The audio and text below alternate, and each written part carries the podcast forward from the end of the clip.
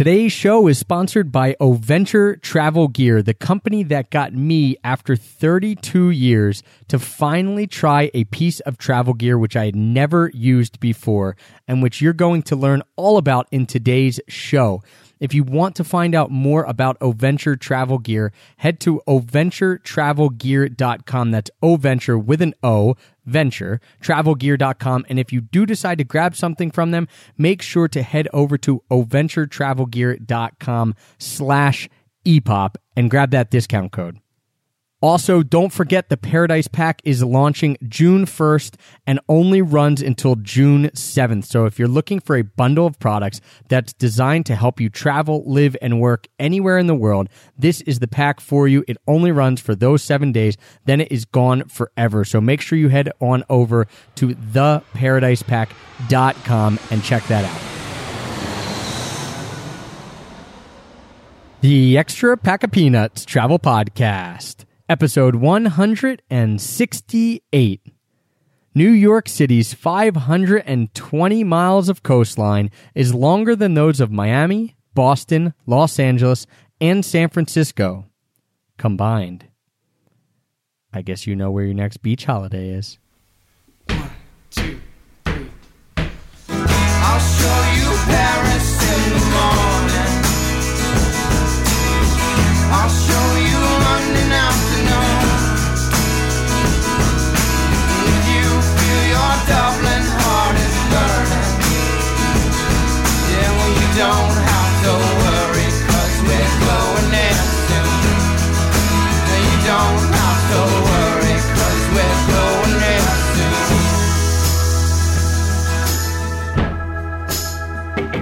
Hello, travel nerds, and welcome to the Extra Pack of Peanuts Travel Podcast, the show that teaches you how to travel more while spending less. I'm your host, Travis Sherry, and joining me today is a fellow entrepreneur, travel lover, EPOP superfan, and the man who finally, after 32 years, convinced me to try out packing cubes. Dave Olberson of OventureTravelGear.com. Dave, thanks so much for joining me today and welcome. Thank you very much. It's great to be here, and it's great to hear that intro live. yeah, it's really fun to do it with a fan of the EPOP podcast because I'm basically like, hey, you know what this is all about? So it's all about having fun, and I'm super excited about today's interview because we are going to hit on a variety of topics. Dave, like me, likes to dabble in a lot of stuff travel, entrepreneur, tie them all together. So we're going to give you tons of practical advice for traveling and packing from someone who obviously knows his stuff, including the best way to use packing cubes, which I'm selfishly want to know about, and also a cool honeymoon travel hack trip that Dave's going to share with us. Also about um, the entrepreneurial successes and failures. Dave is real open in the things that he's tried and, and everything that works and didn't work. Why Dave's adamant about giving to charity, including uh, why he's going to give the Pencils of Promise, which is the same charity that we use for the Paradise Pack. So really excited about that. And unlike most of the entrepreneurs we bring on, Dave, you're someone who actually makes a physical product. So the only other person we've had on that makes a, a physical product, not a digital, they don't run a website or they don't have a podcast and make money that way, is Fred, the founder of Tortuga Backpacks, another good friend of the show. It's going to be fascinating to hear the obstacles that that you face and you're also going to give epop listeners a discount code so we want them to hang on till the end then right Absolutely, yeah. I, I, uh, I've actually never done sort of a digital product in the way that you guys do with the Paradise Pack and all of that. And I've had some entrepreneurial ventures in the past, but um, I'm I was really excited to get into travel products in general. Um, and I sort of launched with packing cubes um, because they've sort of changed the way I pack. I'm a really disorganized guy. So yeah, it's it's it's been very exciting and uh, happy to tell you uh, all your listeners all they want to know. awesome i have my packing cube sitting right to the right of me. This is the first trip i've used one so we'll get into uh, some of the advice for packing cubes because I'm, I'm a newbie there. I want to start out though with a little bit of your background. You know how did you get into travel? Was there an aha moment when you were kind of bit by the travel bug and just thought all right this is something i'm going to build a lifestyle around. I mean maybe you don't travel all the time you're not nomadic but you're like this is a main priority in my life. So much so that obviously now you run a travel gear company Yeah, uh, there definitely was an aha moment. Um, and it was, you know, I think a lot of people had that sort of spring break trip that they went on when they were in college. And I did that too. And I went with my friends. Um, and it was amazing. It was, a, it was an unbelievable trip. We did all the sort of spring breaky things that you you know, that people do. Um, but when I looked back, I actually, you know, I looked back and I realized that my favorite moment, we went down to Jamaica and, you know, got crazy, all that kind of stuff. But my favorite moment when I looked back was when uh, we met up with this uh, couple who they were Danish and they were in their 40s and they had been coming to Jamaica for years and years. They said, listen, just carve out this one day. You got the whole week here. Carve out this one day. We're going to show you some stuff. So we rented some mopeds, went into, you know, the, the non-touristy parts of Jamaica, you know, ate goat, ate, you know, stuff that, you know, now, uh, you know, I've done some other things. I've eaten some other things, but for me at that time, eating goat was like, was kind of a, an eye opener. Right. You're the one spring breaker eating goat. Right. Exactly. Exactly. So we went on this trip and, and I, I just, you know, I fell in love with that kind of travel. And I thought, you know, you know, going to Jamaica and doing the whole thing was great with my buddies, but, but that's the kind of travel that I want to do. And so that's, that's sort of, the origin story of, of how I got bit by the travel bug in that in that way. What then? Because you were you're in spring break for college, so I assume you're early twenties. What then has travel looked like for you since then? Yeah, since then, um, it's been you know I think it's been a combination. One of my favorite trips that I've been on was actually a place that I don't think you've been to yet, which was uh, Machu Picchu. I have not, um, but that is obviously top of the list. Yeah and it was I, I, think I bit off a little bit more than I could chew on that trip actually because we did a, a seven day hike. It's usually a sort of a four day hike into Machu Picchu, and we did a seven day hike and went up to um, one of the tallest peaks, Salkantay, um, which is up there, and it was you know we were hiking at seventeen thousand feet, and I you know I'm not that uh, in good of shape. So I, you know, it was a little bit tricky. And, uh, you know, I think our guide was a little bit, you know, sort of looked down on us a little bit as we were going through there, but we made it and it was unbelievable. And it made sort of cresting and seeing, seeing Machu Picchu that much sweeter having gone through that crazy, crazy trek. So it's been a little bit of that kind of thing. And the other thing that I, that I really like, um, I've sort of, now that I live here in, in New York City, um, I've sort of tried to travel within my own city as much as possible. You know, there are places you can go in New York City that you can get really incredible burritos, and it's kind of like traveling. I, I, went to a place and they, they didn't speak English, and so you know you get you go in there and you're having to use the hand gestures, and you get a, a little experience like that and there are just so many places in New York that you can go and, and have incredible experiences. And meanwhile, a lot of people who live here don't. They they just never they never explore those places. So I try to do a little bit of both. The you know the the actual traveling far afield and then trying to take advantage of what I have around me as much as possible. Yeah, and especially in a place like New York City. I mean, it, you can do it anywhere, but if you are in a city or close to something like that, I mean, we live in Philadelphia, and for the longest time, we didn't even really know much about downtown Philadelphia. You know, we we knew where like a few of our favorite bars were and stuff like that because we lived in the suburbs, and it wasn't until we kind of made a conscious effort and that happened after we had traveled a lot internationally we had come we came home from japan and living in japan for two years and we were so happy about being home in Philadelphia because you could still explore and there was so much we hadn't seen, but it was it was a little easier, obviously, because we knew the language and things like that. I think you make a great point about just going out and seeking that out. And it really is, it's pretty easy in the city. And if you're not going to do it on your own, which both of us urge you to do, it's really great when friends come, right? Because then you get to be kind of a tour guide, but also kind of a tourist. Absolutely. And yeah, it's, it's one of those great things where you can go out and explore something someplace on your own and figure it out and then bring your friends along. And you know it's not as as difficult to convince them to come on a, a crazy journey across the world. You can just say hey look this is this crazy place is 30 minutes away by subway. Come check it out with me. One of the things that I have yet to do, but I've always wanted to do, is get a guidebook, like either on New York City or on Philadelphia, in a city that's close to where I live, and actually read through the guidebook, see what it says, and kind of like take a take a walking tour, take a free walking tour of the cities. I don't know if you've done any of that, but I always thought that'd be neat because you know a little bit about it, but there's probably so many little gems in there that we don't have any idea about. Yeah, I, no, I've definitely I take free walking tours in New York a bunch, and it's it's one of those things where you know I'm with a bunch of tourists, I'm with a bunch of people from you know the far reaches of the earth, and I'm here at home just doing a free walking tour. You're you're a man after my own heart in terms of frugality as well. Um, and I actually started a blog that combines that, the you know, the New Yorkness and um, and and frugality and uh, called the New York Budget.com and and uh, so I'm I'm exploring you know cheap eats around the city. And and I think one of the things that's kept me motivated and I and, I I imagine you can relate is you know doing something like that a blog or in your case the podcast I, at least for me it motivates me to do more which has been amazing it's sort of you know it's a way to, to keep me accountable to always uh, you know explore more and, and do more things which has been great Yeah, and it always tastes better when it's cheap, right? Like it might not oh, be the best, but oh, it yeah. definitely tastes like the best when it's so cheap. It absolutely, it absolutely does. And Yeah. you got bragging rights on it. It's great. It is. And finding those, one of the things we love to do at EPOP is like finding those hidden gems. I don't do enough of it when I am in my own area because everyone has their own little, oh, I like this place. I've gone here forever. But it is cool to step outside your comfort zone. We had a guy on named Alastair Humphreys who, who coined the term micro adventures. And he said, you know, if you have a nine to five, then make your adventure five to nine. And he'd, he'd like take off after work. I think he lived in London or still does. And he would just go and like sleep on a hill somewhere outside of London for the night and come into work the next day.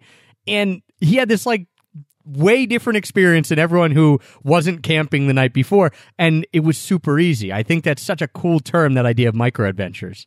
Yeah, I agree. I agree. I, I, I listened to that and I was sort of inspired. I actually, um, the great thing about my, my day job that I have, uh, is that I get summer Fridays, which a lot of people here in New York get. I don't know if it's that prevalent elsewhere in the country, but every Friday I get off at noon. And so I've made a commitment to myself, you know, this summer is to, is to explore, do those little micro adventures, uh, every, every summer Friday this summer. Awesome. Anything really cool that you have like in your head of, I'm going to do that this summer? Well, I'll tell you what, a lot of uh, microbreweries have popped up in New York City. So there's definitely going to be a Bronx day where I hit up a couple, a Queens day where I hit, a, I hit up a couple, and a Brooklyn day where I hit up a couple. And there's even one in Staten Island that I'm going to hit up. But you know, other than that, I think uh, there there's so much in New York. I mean, you don't think of beaches when you think of New York City, but Rockaway Beach is one of my favorite beaches of all time because it has an incredible taco place called Rockaway Taco. But it's you know it's it's a place where you can get off and and and go and hit up the beach. There's places like Governor's Island that I'm going to go to where on uh, weekday mornings um, you you can go and get a free bike rental and just ride around the island. Um, and the island also has the thing that I'm looking forward to a lot, which you know is new since I've been there last, which is called Hammock Grove. It's just this, you know, as far as the eye can see, a bunch of hammocks where you can sit out and relax, and I cannot wait to see that. Is there anything that you use specific to New York? Because I'm wondering, because I don't know if this exists in Philly, and I'm sure it does, to kind of find out about free activities, things that are going on. I mean, I know they're in newspapers and things like that. Is there any specific resource you use for New York where it's like, here's a list of all the free stuff, or here's a list of all the cool stuff going on? Yeah, you know there there are, um, but I try to dig a little deeper because it's unfortunate that in New York those newspapers and there's email lists um, for free things and you know cool activities and free concerts, and those just get packed, and it's you know it it takes away a little bit from it for me. I you know big crowds are fun every once in a while, but you know, I, I do like to do my own thing. And so I sit on Google and just search for whatever I guess, you know, go to Google Maps plus searching on Google for, you know, parks in New York and what's special about them and that kind of thing. Um, we have an incredible New York City Parks Department that has all kinds of, of great places to go. So, um, yeah, that's that's generally the resource I use. It's incredible. I didn't think we'd spend like the first seven minutes of this interview talking about micro adventures, but it is such a cool idea because so many people, you know, I get the excuse all the time of, hey, Trav, I don't have enough money to travel. That's warranted. You know, we, we talk a lot about how to save money when you're traveling. You just gave us some great advice too. Or I don't have enough time. And the time thing is a little harder because it's always like, okay, well, find a way to work remotely or, you know, create your own business. It's, it's a much harder step to take than saving money on travel. But if you look at it from a different perspective, like you did, and say, hey, I'm stuck here in New York, not stuck, but I'm in New York for this amount of time. I live here. I'm going to find a way to bring travel to me and go out and do it. I mean, the possibilities really are endless, and it doesn't even have to be in big cities. There's stuff going all over, all over the place, you know? Yeah, definitely. All right. So you're a big packing fanatic, just like me. uh, we've done quite a few shows on packing, two with Fred from Tortuga, you know, other ones where we gave pre travel checklists, all types of stuff. but we've never done one on packing cubes because before this last trip, about a month ago, I had never even given packing cubes a try. And a lot of people had said to me, okay, you know, you should use packing cubes, you use packing cubes, all this stuff. I got it all the time. And I just said no. And the answer was just really because I, I didn't, you know, it was more apathy than anything. It wasn't, I had no bias against them or anything like that. Tell us a little bit about packing cubes because you are the packing cube expert now and what's like, why they're beneficial, what's so great about them, why people use them. And for the most part, I've heard that people who use them, I almost always hear glowing reviews. Like people are saying you should use them because they're so awesome. Yeah, um, and I completely where, get where you're coming from. Originally, I was one of those people who didn't really understand packing cubes. I, I knew that I was disorganized in my packing, but I, I, didn't really think that packing cubes could help that. But it is completely, and I think you know the, mo- the more people I talk to, the more I think this is a general consensus that it's one of those things that when you try it, then something clicks and you get it. You get why it's so useful. I think one of the great things about packing cubes are the different styles you can use them for. Um, it's sort of whichever way you're comfortable packing, they can be tailored to that situation. So, a few of the ways that I've used in the past is, um, you know, and and the the set that I've created, Oventure, the Oventure packing cubes, they have a large, a medium, and a small. And the really cool thing is that the once packed, they fit really, you know, snugly and perfectly into a regular carry-on some of the ways that I've figured out to to use them include the first one is is using um, putting different categories of clothing in different packing cubes. So this is kind of the obvious one, but it's also the one that I like the most. Where you know you got your little guy and you put underwear and socks in that one. Uh, you've got your medium one and maybe you put a bunch of t-shirts in that one and then you know your your pants and and maybe a jacket in the big one and it is amazing how many t-shirts you can fit into these things. Using a carry-on I'm, I, I think oh yeah i can probably pack mm, you know five or six shirts and maybe a couple of pairs of pants and a jacket and my shoes and and my toiletries and then i'm good. But uh, recently i did a test and I, I packed about 20 t-shirts in the largest packing cube and i had a couple of pants in the medium ones and then i had my, my socks and underwear in there. It was you know I think a combination of using the packing cubes in that way and doing the uh, the rolling technique. I was going to ask, do you do you traditionally yeah. roll or do you fold them and put them flat? Oh. Because I've always been a roller, and I think it's the better way to do it, right? Oh, I yeah, I get it's absolutely the better way. I'm a convert, actually. I used to to fold just because that's the way they were in my drawers, so that's the way I put them in my suitcase. But when I started rolling them, I it it made all the difference in the world. You can fit so much more in there. Um, and it's yeah, it's it's really amazing. But you know, if you don't want to do it that way, you can also do you know one of the things that I've done in the past when I've gone on business trips uh, for my for my day job is I've packed different outfits. So you know, I go to um, Las Vegas for for conferences every once in a while, and I absolutely want to get out poolside and enjoy the pool and, and do all that. But I also have to have my work clothes. So separating those out is is pretty easy. You take them out, uh, you take the packing cubes out, and then you have like a little drawer system once you get to the hotel. So I'm I was definitely one of those people that um, when I got to the hotel, I didn't put anything in drawers. I just you know grabbed stuff out of the suitcase, and by the end of my trip, it looked a wreck. It right, you don't just, know what's clean, what's dirty. It's just exactly you, you can't tell like what your underwear is, or is that a pair of shorts? You have to like hold it up. Oh no, that's underwear. Yeah, you do the smell test a whole bunch. I I can't imagine how many, I can't, you know, recount how many times I've done the smell test and been like, I don't know. I'm not sure. Um, but yeah, so, but, but even if you're someone that spends the time and takes, you know, your clothes out and puts them in drawers, this is going to save you a lot of time. You know, all you have to do is pull each one out, put it in, and you know where, uh, where your, your work outfit is and you know where your, your fun outfit is.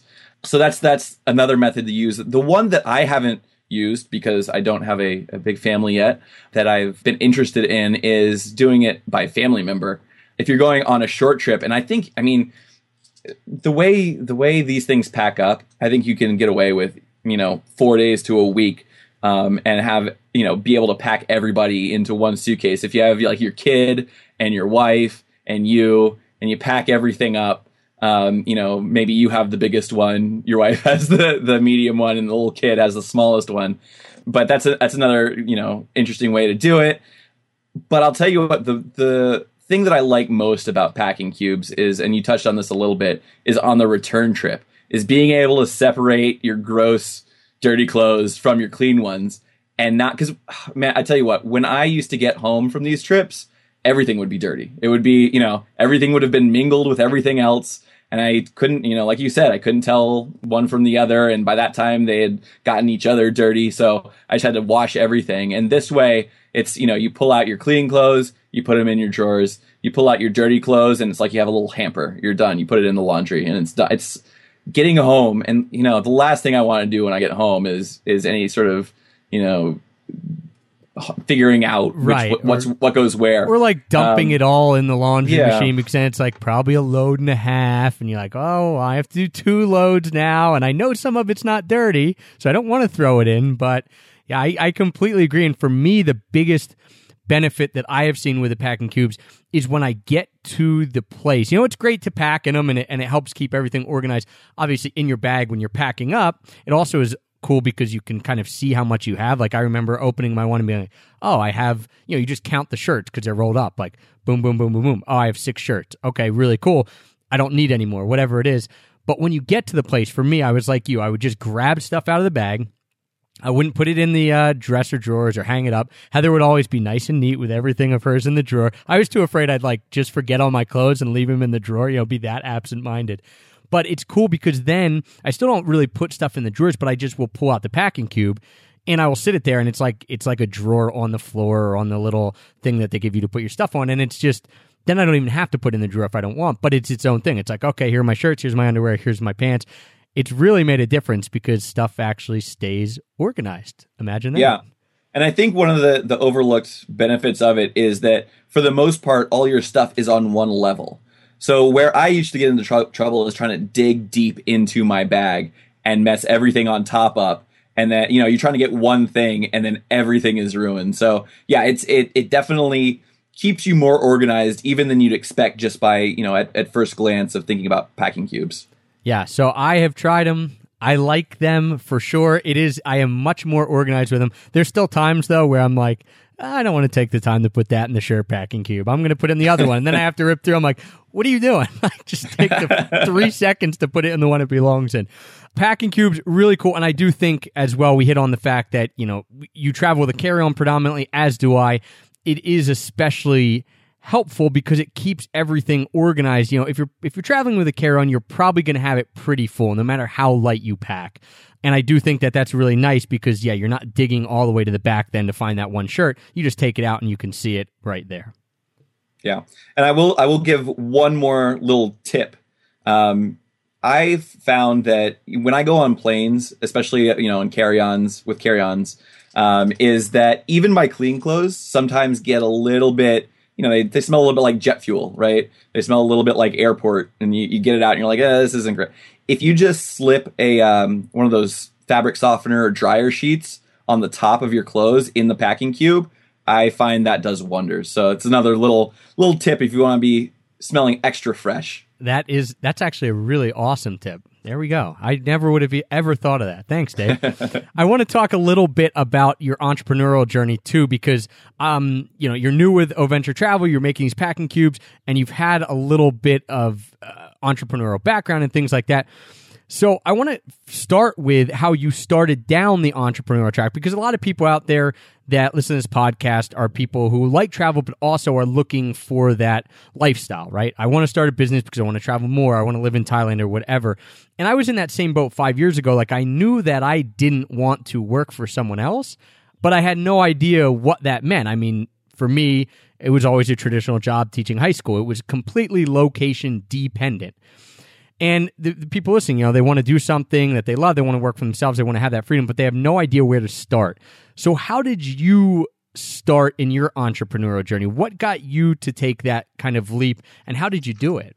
So the first time I started a, a entrepreneurial venture was back in college again, and I'm uh, I'm 31 now, so it was years and years ago. But um, I started a company called Fluid Tunes, and it was ill-fated from the beginning. It was, you know, it was not it, the business model was not great. It was a fun thing. It was, um, you know, people would write in to our website, fill out a survey about someone that they liked, and we'd create a custom song for them. Um, and it was this silly, funny thing, and it was really, really great, and people really liked it. But the amount of time and energy it took on each song just didn't make it worth it for whatever people w- were willing to pay. I can only imagine you spending five hours like making a song, recording it, doing all that, and then here's your five dollar fee. right exactly exactly. So uh, it was a little it was it was ill-fated but it was a great experience. But and now it's 10 years later and, I, and i'm starting this thing again and i think you know I, I sort of look back and i think you know this was totally a mindset thing. I failed and i think that you know in my mind that that meant that i wasn't meant to be an entrepreneur. Um, i even said this to my buddy you know at, at one point a couple years ago i was like well you know, we because we had always talked about you know being an entrepreneur and and running our own business, and I said, well, you know, if we haven't done it yet, does that mean that you know it, it's not going to happen? Is it you know it, was it not meant to be? I think now that I've sort of gone through that and have, have you know dusted myself back off and, and tried again, I sort of realized that you know the the real failure was not doing anything for those 10 years. You know, I, it's, it would have been much better to fail five more times and then get it right, you know, when I was 26.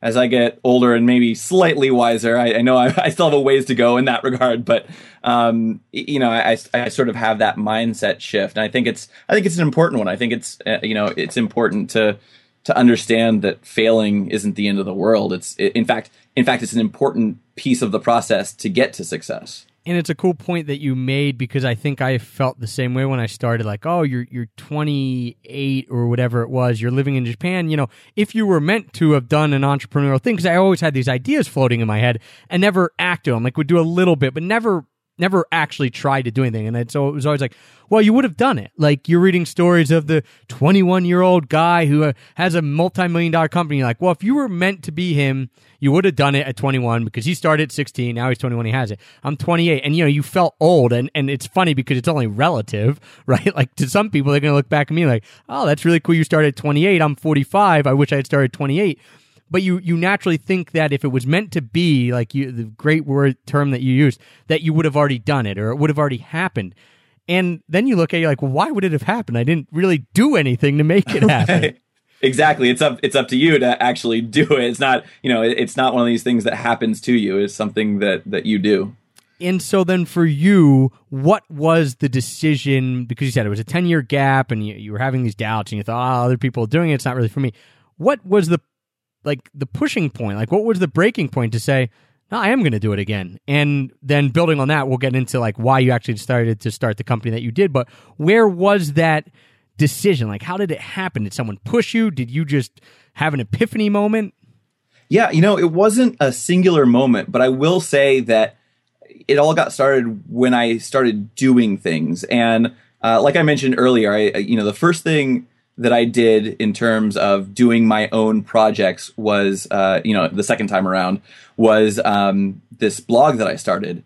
And I don't exactly know why I started this blog. I sort of, you know, I, something something triggered me. I was on an, an online forum, uh, and someone said something saying, uh, you know, someone was asking how much money do you need to make in order to to really live in New York City without slumming it, and uh, somebody responded, "Well, you really need to make eighty thousand dollars a year in order to not live on ramen noodles." And I, have never made eighty thousand dollars a year, so and, and I feel like I live very comfortably in a great life in New York City. So that sort of triggered that, and I started blogging and doing, and that opened me up to you know the whole personal finance blogging community and meeting people that were doing things. So I, I think it sort of comes down to doing leads to more doing. And so if you if you take action, even if it's small action, and meet people that are taking action, uh, it sort of snowballs, and you sort of get these ideas and start believing that you can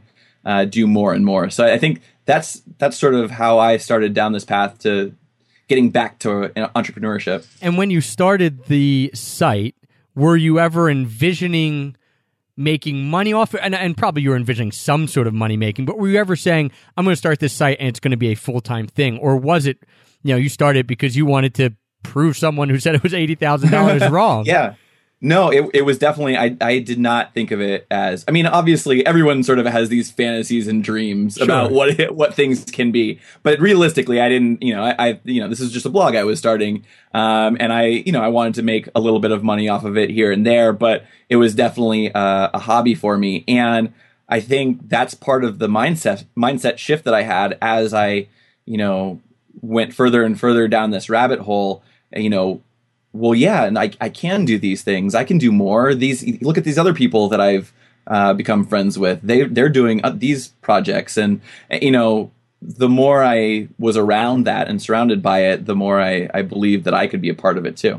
it's amazing how you know you hear the old adage you're the average of the five people you spend the most time with there's like cliche after cliche after cliche surround yourself with the people you want to be like all that stuff but it it's like well this is 100% true because you see people doing stuff. You see people using their spare time or extra time effectively or they're just doing like neat cool stuff. And you instead of saying like I don't know how I'd ever do it, you kind of look at them. What's always happened with me is I've looked at them, I become friends with them. Like maybe I put them on a pedestal, right? And I'm like, man, well they're doing it because X, Y, and Z. Uh, they started before me. They're better looking. They have more money. Who the heck knows what excuse you use? But there's always an excuse. Then you meet them, you hang out with them, you become friends, or even just like internet friends, right? Or email friends. Who knows? And all of a sudden you're like, well, they, they are really cool, but they're not any better than me. I mean, it, it kind of pulls that veil back of, of, of them doing it and you see them doing stuff and you're like, well, actually, they're when, when they're doing it, it doesn't look that great on the back end. Like they, they make it work on the front end. So you just realize that no one really knows everything that's going on. I think that always motivates me to be like, all right, well, I'm going to try it because they didn't know what they were doing when they started and they succeeded. Why, why wouldn't I just go that route as well?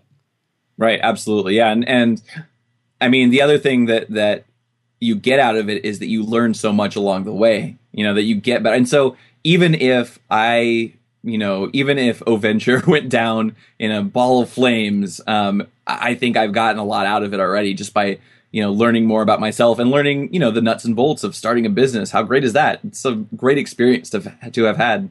Heather reminds me constantly because I get all fidgety all the time. Like, well, what if this doesn't work? And EPOP, you know, which we're doing full time now, yeah, goes down in a ball of flames for whatever reason. All of you don't want to listen or read or anything anymore. And how I just like, it's like I'm such a uh, apocalyptic nature. I'm like, this would be awful. And she's like, listen, you started, you knew nothing. You had no skills. You didn't know anyone in the industry, all this stuff. Now, if it went down and you had to start something over, you're like 500 times ahead of where you were before and you made this work. And I always think, yeah, you're right. Like it, it, there's so much value in actually learning the process and learning how much you can do. Absolutely, yeah. The what you gain from you know from learning and all that is is much more valuable than the beginning, the first dollar that you make. I think. for sure. And what I think is really cool with what you're doing is obviously you're writing about New York budget and you know a little bit of travel based, but then you went out and you create a travel gear company and and similar for extra pack of peanuts. I'm writing about frequent flyer miles, and now it's kind of taken on a life of its own of videos and this Paradise pack that we're launching, which. I- I would have never imagined in a million years I'd launch this bundle sale. So you don't know which kind of avenues are going to open up. How did you decide to start a travel gear company because to me from the outside it seems like a pretty crowded space but that could be also completely wrong I, I I'm not sure if I have a great answer for that to be perfectly honest, but I, you know, it's one of those things that, you know, like I said, back even back in Jamaica when I was going off, I you know, I got the travel bug and I think for me it's important to start a company that you're really interested in, you know, to, that, that you're not going to get burned out at um, because, you know, for me Oventure is hopefully going to be this thing if it, you know, as it grows, as it as it uh, morphs and changes, I have ideas for it in terms of creating new and different products. Um, you know, I'm building I'm building a brand right now around packing cubes, and there are other packing cube companies out there that do similar things. But uh, you know, for instance, with, with your buddies over at uh, Tortuga, um, I, I think they've really done a great job at innovating and doing interesting things, and I have ideas for that as well there are there are issues co- that come up when when I travel and uh, and and I want to sort of fix those issues and so that's sort of what prompted me to start the the uh, a company in the travel industry and you know, the, you're you're you're right. There are a lot of other comp- companies out there. There's there is a lot of competition. So who knows how it'll go? But you know, I think that I'm what I'm trying to do is create products right now, good quality products that you know that are tried and true, and sort of win on you know quality and customer service and making sure the people that are my customers really have a good experience with my brand and then from there innovating and so hopefully it works out you know i don't i don't know if it will um, it's it is a crowded space but uh, you know i'm diving in I think that's important. Like a grassroots type approach to it. Where and and you mentioned Tortuga, and they do do a great job. You know, who would have thought there needs to be another travel backpack on the market? And maybe you know, and they obviously make it different from some of the other ones, and everyone has their own designs and things like that, and their own kind of um, shtick or whatever you want to call it. But what I have seen them do really well, and what I think you're doing really well, is that it is you're, you're not focusing on let's get these bags or these packing cubes out to millions of people. You're like, we're going to make sure the people who get these buy into our mission. And we're going to talk about your mission a little bit too, um, and, and how you differentiate yourself there. But like, kind of buy into our mission, mission, get a really good product, and kind of become like like a family. And it sounds a little hokey, but that's what we've done with Epop. It's like I don't need to be the biggest travel website in the world. I don't need to compete with TripAdvisor. What I want people to do is come and say, "Hey, I really like Travis for this reason because of his personality or however he writes or whatever it is." And that's that's more important to me than getting millions and millions of people. It's like the ones that come, let's make sure that they love it. Absolutely, absolutely, and that's yeah, that's a big part of it. Uh, you know, I don't think I would want to start a business that you know didn't interact well with the customers and with the people uh, that were involved with the whole operation. I, I mean, it's just not a good way to live your life.